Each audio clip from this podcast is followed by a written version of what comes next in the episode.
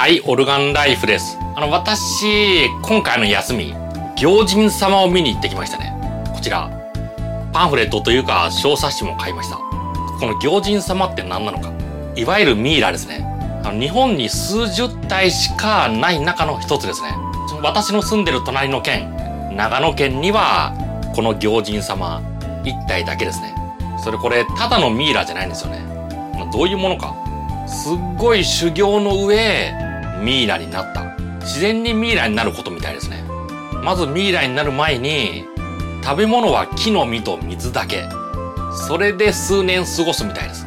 そうすると、体から脂肪がなくなって、さらに筋肉も落ちていく。どうしてそういうことするのか。あの脂肪と筋肉って、死んだら腐敗する原因なんですよね。ですので生きてる時に脂肪と筋肉を落としておくことによって、あの、腐敗しない。腐敗しないからミイラになる。まあ、そういう理屈みたいです。ちょっと凄すぎるだろうって思いますね。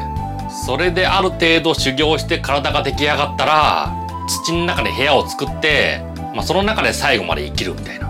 まあ、そのまんま箱を埋めたら窒息しますので、あの空気管は1本用意しとくみたいですね。そういう状態で、そういう状態で自ら死んでしまうみたいですね。それ中でお経を唱えながら、なんか鐘を鳴らす。それこの鐘の音が聞こえなくなったら、一回掘り返して、そして、千日ぐらい別のところに埋めるみたいですね。そうすると、その体が自然にミイラになる。すごいです。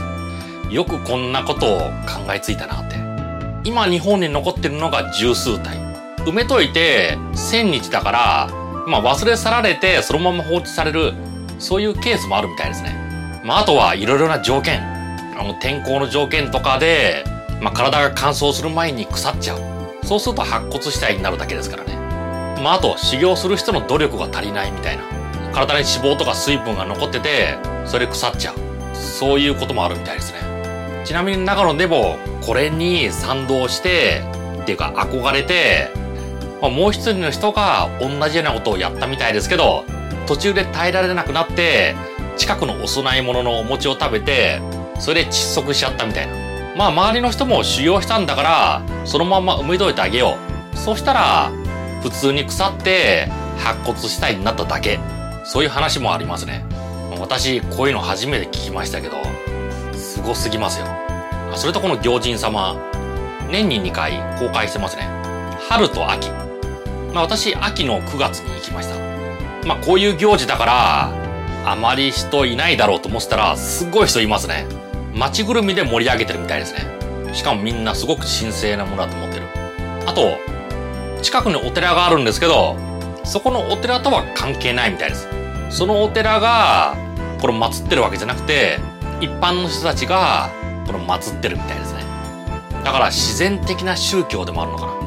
そんな感じがしました。あの、行人様、年に2回公開してますので、ぜひ長野に行った時は、まあ、ぜひ長野に行った時はっていうか、このために旅行工程を組んで行ってみてください。秋の祭りは楽しいですね。厳かな宗教的行事もあります。ただ並行してカラオケ大会、持ち投げ、弓道大会とか、あと夜になると花火、と屋台も出てる。まあいろいろ楽しめますね。ちょっと春の行事はどんな感じかわからないですけど、秋は楽しいお祭りみたいな感じでやるみたいですね。行人様、非常に珍しいし、あとこの本読むと、なんかグッときますね。それと私、まあ、キャッチーな感じ、興味本位、そんな感じで見に行ったんですけど、行人様、ミイラが見えたら、もう無言で手合わせましたね。そういう感じになります。ですので何か心が変わるのかな。そんな感じがしますね。この行事、おすすめです。ぜひ見に行ってください。では、バイバイ。